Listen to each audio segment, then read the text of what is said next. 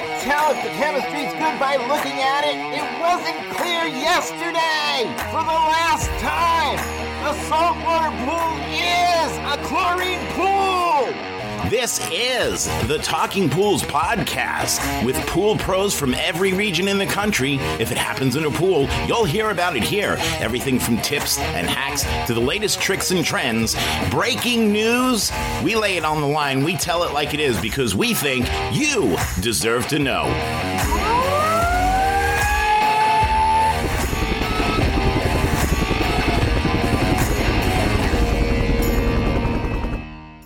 Hello, everybody, and welcome to Thursdays with Wayne, one of the popular Talking Pools podcast people.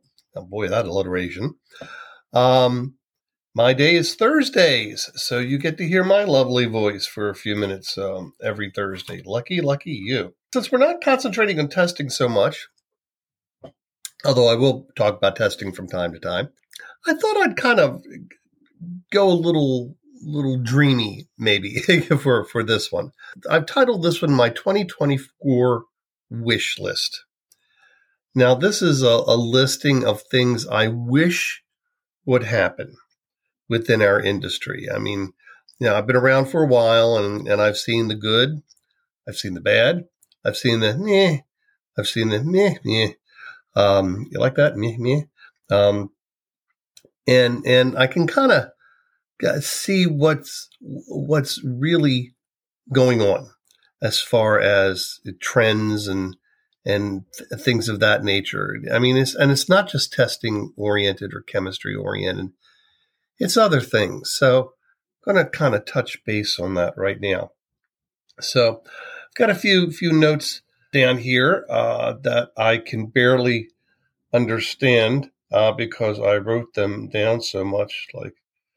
I have no idea what that one is. R B N B. But anyhow, let me start with the ones I can read. How's that one? My first wish for twenty twenty-four is that simply for people to start talking to each other, specifically organizations. Now, you know, the, the, things like P H T A and and and um, M A C and and Model Aquatic Health Code people and, and all that. You know, we, we, we all try to do the best we possibly can for the public, for for our customers. And in that light, we, we go off on on our little discussions about, you know, standards and, and or, you know, chemical ranges and equipment issues and, and things like that. But we always seem to be talking to each other in different rooms and never really, really getting together and provide and, and, and, and developing one set of standards for us to follow. That's it. One set of standards, period. Okay. Why can't we do that? Uh, now, I know there have been attempts over the years uh, to, to try to do that, but you know, it, it it's just such a hard nut to crack. I mean, th- all these different groups that are out there are, are, are very well-meaning, and um, their their goals are lofty. Um, sometimes they're successful, sometimes they're not. Sometimes they argue amongst themselves. That was me sipping coffee. But you know, do do they really talk to each other? I mean, here's a perfect example. I mean, and, and this is this is on a state level. I understand, and I could be wrong, so correct me if I am, but I understand now that the state of Florida has allowed people to test as low as a seven point, or to have a, a, at least uh, a low pH of seven point zero in pools, to allow a seven point zero uh, pH. Now, immediately when I saw that, I went, what, what, what? It, no, that doesn't make any sense. seven point zero is, is although it's neutral on the grand pH scale of zero to fourteen, in the pool and spa industry, it's on the acidic side. And when you, now normally the, the The most commonly referenced ideal pH range is seven point two, excuse me, seven point four to seven point six, and it has everything to do with comfort and not necessarily anything else. I mean, there there is chlorine deficiencies related to your pH. However, keeping it lower just to make your chlorine more effective is, is shooting yourself in the foot here, people. Keeping it lower uh, at a pH, getting more bang for your buck out of chlorine, fine. But what does an acidic water situation do to other things, such as water balance? Um, you've got, you know, uh, uh, you've got co- potential corrosion. You've got, um, I mean, there, there's just so much going on with a, a low pH situation that it's really a, a, a problem. I mean, you know, um, you can pit concrete. If it's a vinyl liner pool, you get wrinkles. It, it can it, it lower pHs can tear, irritate your eyes and skin, depending upon your sensitivities. So you know there there's a lot going on as far as as as having a, a low pH. Now that that's on a state level. I know that some of the organizations have been looking at expanding the range for pH, and it's like, no, don't stop. Uh, walk away, run away. Uh, you really shouldn't be using that simply because it doesn't make any sense. You can't just look at one parameter and think that changing it is going to be, you know, the do all to end all. Uh, no, because changing values on, on different parameters can have echoing effects on other parameters that uh, could cause a problem.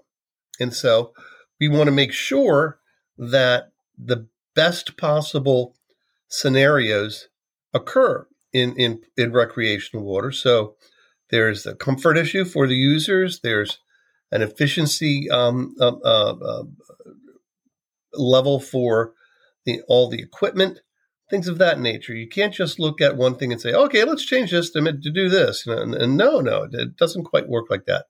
Think of dominoes falling, you know, like, or playing Jenga and you pull out that one one piece of wood you're not really sure about and all of a sudden everything falls down. No, it doesn't quite work like that. So so I, I really wish that someone would try to create just one simple kind of standards. That's the word, standards, so that everybody can follow. Uh, whether it's national, international, you know, it doesn't really matter. But everybody needs to get on the same page here. So, that, so that's my first wish. My second wish is specifically for uh, companies who produce testing equipment. Gee, I wonder where that came from, Wayne. Gee, I don't know, Wayne. Let's, let's find out. Well, of course, my affiliation with, with Taylor for for thirty-some years and my knowledge of several of the other major test kit companies uh, in the industry, I've, I've often wondered, you know, how things get done, really. I know that, for example, coming out with a new test kit uh, for a new parameter is not a um, simple process. It, it's lengthy. It can take many years of research and and testing, and and just uh, just overall, you know, uh, uh, use in order for it to be part of um, the, the inventory for, for a company. Uh, perfect example is the one that, that I know of very well, coming out with a cyanuric acid test that reads in ranges that are far lower and far higher than what current cyanuric acid tests do. And it's uh, normally it's either, you know, you, and even on a test strip, you know, it's twenty to one hundred, thirty to one hundred, that kind of thing. Sometimes you have to read lower than that. Sometimes it's necessary to read higher. So what do you do? Well, we, Taylor created a kit a number of years ago. It was, it was pre-COVID, I believe, uh, that you're able to do that via a dilution process. Uh, and that was great. And that, that has been introduced and has been selling. And, and I know that I think a couple of the other test kit companies, Lamont and, and, and I T S and things like that, are either have a kit similar to that or or are in the process of developing something. Some of the other parameters that you test for, you know, the, these these tests have been around for a long time, you know, uh, the obvious ones, pH, alkalinity, sanitizer, you know, hardness, things like that. Uh, all the metals, copper and iron, salt testing. Um, you've got um, other metals testing. Uh, on the industrial side, you have uh, a, a number of different kinds of test kits out there. But the thing that that, that my wish for testing companies uh, for twenty twenty-four, th- this is this is a, a shout out to to all of the testing, uh, all the companies out there that that produce test kits, is that let's make these kits not only easier to handle, but a little bit more economical. And and I'm not talking about drastically reducing prices. You know, I understand the world as it is, and I understand that that costs go up and, and things of that nature, and and supply and demand and, and all that adds into it. Uh, I lived it for, for thirty some years.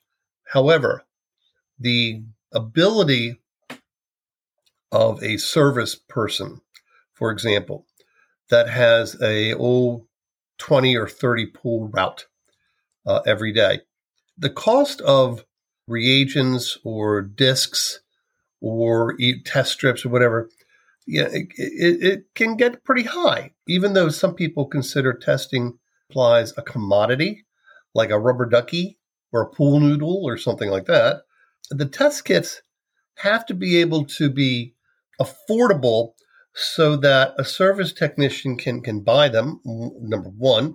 If a homeowner wants to buy them, number two, um, they have to be understandable. They the instructions on, on how to do the test have to be pretty clear. Got kind of intimate knowledge on that because I wrote some of the instructions for some of the kits that, that Taylor is using. R and D wrote a lot of them too, or most of them. I wrote some.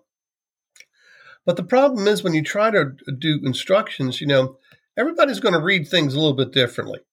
And um, unless you're very, very specific and very detailed, people are going to m- not understand the instructions, or even worse, people just ignore the instructions altogether. Cons- you know, I, I've been testing for forty years, and I know exactly how to do a pH test. You know, that kind of thing. You know, that may be true. You know, God bless you, but you know, things are, are don't always stay the same.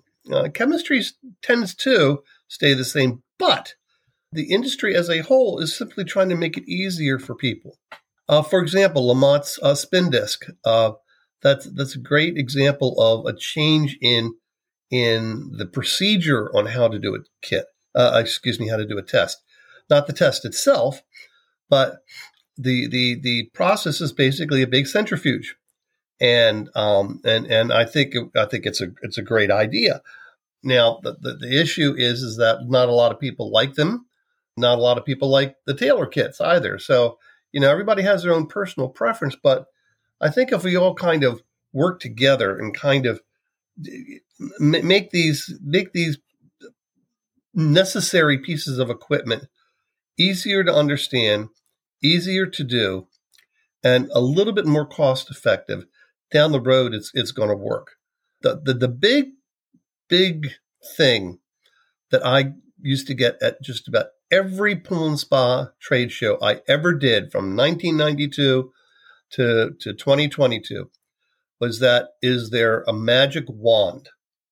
In other words, is there something I can stick into the water that will read all the parameters that I need to test for within a couple minutes on some kind of a portable colorimeter or photometer?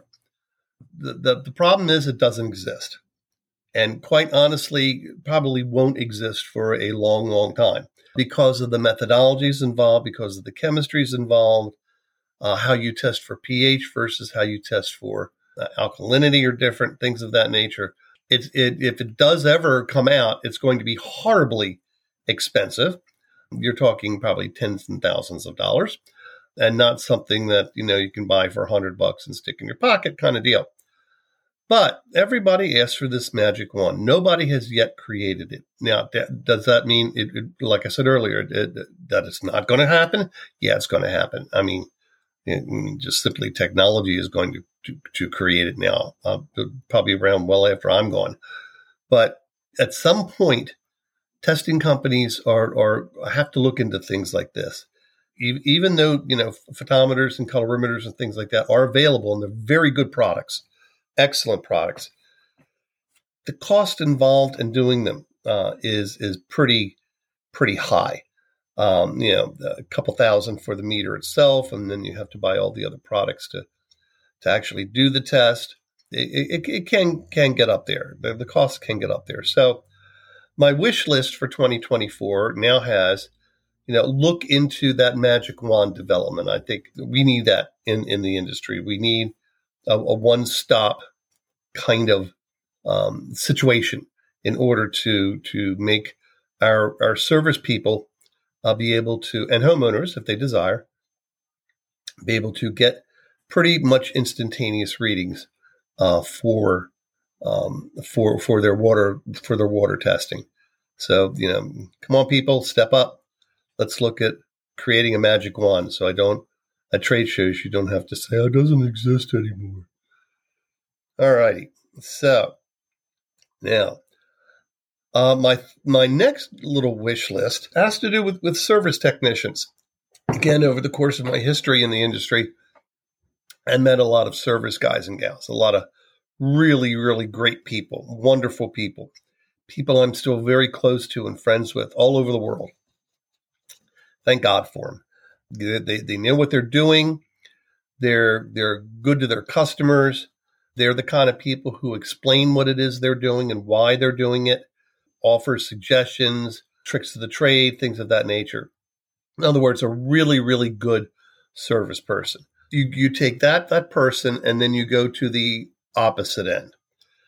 You get the the really, really bad service person who's only in it for the money, who comes by maybe once every week or two weeks, kind of looks at the pool, skim skim some leaves maybe, does a and, and adds a gallon of bleach and leaves, doesn't even test the water, okay? Or service people who think that they're they're super, super smart and are intentionally rude to customers. Think of, think of a, a, a service technician named Karen. So Karen, you know, no offense to the current Karens out there, but you know what I'm talking about. This is the kind of person who, you know, just really doesn't care anymore. All it is is a paycheck to them, you know, and, and does the bare minimum or not even that for their customers. This is the kind of person that gets fired quite often, okay, by the customer or by the company or whatever, because they don't care. They they don't do their job. You know, we all have jobs to do or jo- or had jobs to do in my case.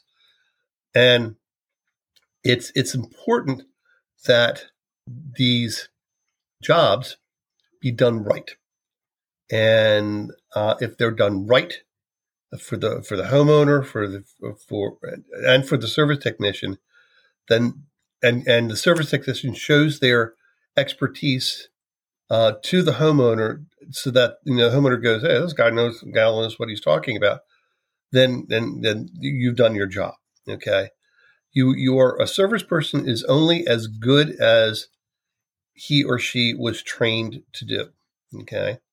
That's why I loved teaching at trade shows, because in a room filled with a couple hundred service people, you know, that shows to me that, that they want to learn uh, and that, that they want to understand something. And this holds true not just for classes on testing and chemistry, but this holds true for other kinds of classes too. So you, you've got to be able to to refocus, and I'm talking to service people now, to refocus how they do their job. You know, they, they you know sat, help, help the customer, help the customer understand, even teach the customer a little bit. You know, a knowledgeable customer is not a pain in the butt. Okay, a knowledgeable customer is a good partner in taking with you and taking care of your pool or spa. So the twenty twenty-four wish for that is that that service technicians continue to to uh, actively participate in educational classes as much as they possibly can, and for um, customers to appreciate what the service people actually really do. So that's what I've got right now, because the other two, um, oh, well, wait a minute, here we go. Here's let me let me leave you with one more. My twenty twenty-four wish list uh, needs to have a little sidebar on plunge pools, okay, and things of that nature. Plunge pools are becoming very popular uh, of late. Uh, if you don't know what I'm talking about, just take a look at or, or read about any kind of physical training uh, that, say, footballers go through, um, or, or really, really any any kind of athlete goes through uh, after a game. Uh, you know, it, it's it's been shown that plunge pools, uh, when they immerse their body in the in the very cold water, uh, there are definite benefits. So plunge pools are becoming a thing, much like float tanks became a thing about five or six years ago. Uh, plunge pools are now the biggie. So my twenty twenty-four wish list is that we do a little research on plunge pools and the chemistries involved with plunge pools and the benefits of maintaining one of these pieces uh, of equipment for not only uh, athletes and, and, and, you know, anything sports related, but for homeowners too.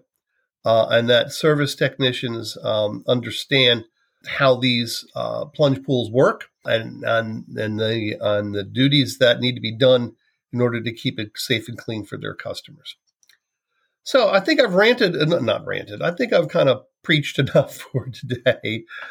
I wish everybody a wonderful week. As always, if you have any ideas on topics to talk about or any technical questions to share with us, uh, please send them all to talking pools at gmail dot com. Uh, once we take a look at them, and if we decide to use them in a podcast, we will send you a lovely What the Flock hat to wear to cover balding heads on guys. And those of you who know me understand why I mentioned that specifically. So uh, remember, talking pools at gmail dot com, and we'll be more than happy to, to include that uh, in an upcoming broadcast. Until next time, everybody, please be safe out there and take care. Bye-bye.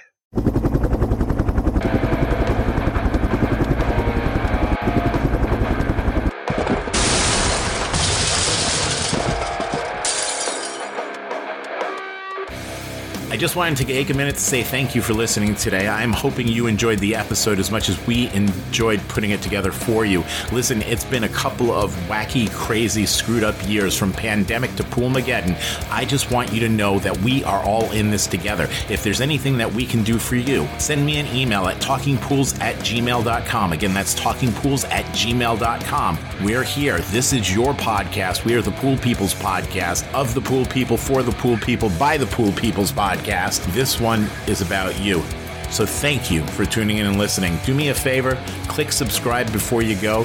That way you don't miss an episode.